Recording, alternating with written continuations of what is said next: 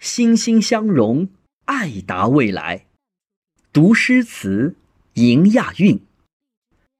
大家好，我是余杭区文化馆的费凡，我在京杭大运河博物馆，和你一起让运河动起来。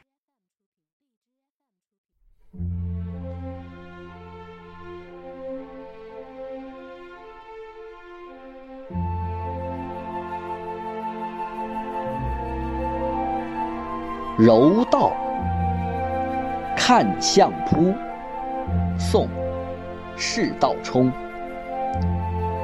拳来踢去，急如飞。毕竟输赢，是执谁？闹里有人能助眼，未曾交滚，已先知。释道冲。号痴觉，科举失意，于新州妙音院落发，曾入住嘉兴报恩光孝寺、临安府景德灵隐寺、临安府径山兴圣万寿寺等，著有《痴觉和尚语录》二卷。他的这首诗啊，写的是看相扑。这看起来却更像今天的日本柔道。说起来，这径山脚下有这么一位余杭人，是明末清初文武双全之奇人，别号琥珀道人，也被尊为日本柔术之父，名字叫做陈元晕。相传，陈元英二十七岁入河南嵩山少林寺习武术和制陶术，对医药、针灸、气功、食疗都颇有研究。明万历四十七年，三十三岁的陈元英东渡日本，从此流寓五十二年未归。他在日本以传播中国武术。老庄哲学、制陶技术等谋生。一六七一年卒于名古屋，终年八十五岁。陈元英居于江户国昌寺期间，曾遇到当地的浪人挑衅，这陈元英以武术轻松地击退了浪人。这一幕呀，正好被寺中三位武士看到了，于是。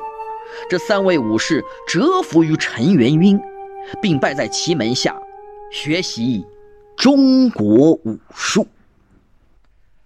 由此，陈元英传授大明情人术，于这陈门三浪士福野正胜、三浦义臣、基备次郎。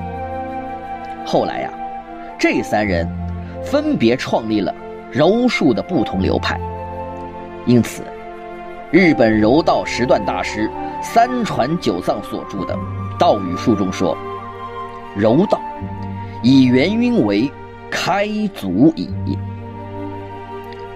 陈元晕故国情怀甚深，多次提款自属大明武陵人。这大明武陵的武陵啊。正是杭州的旧称，并以故乡余杭之山，即白山取号。这两座山都在今天余杭径山之路。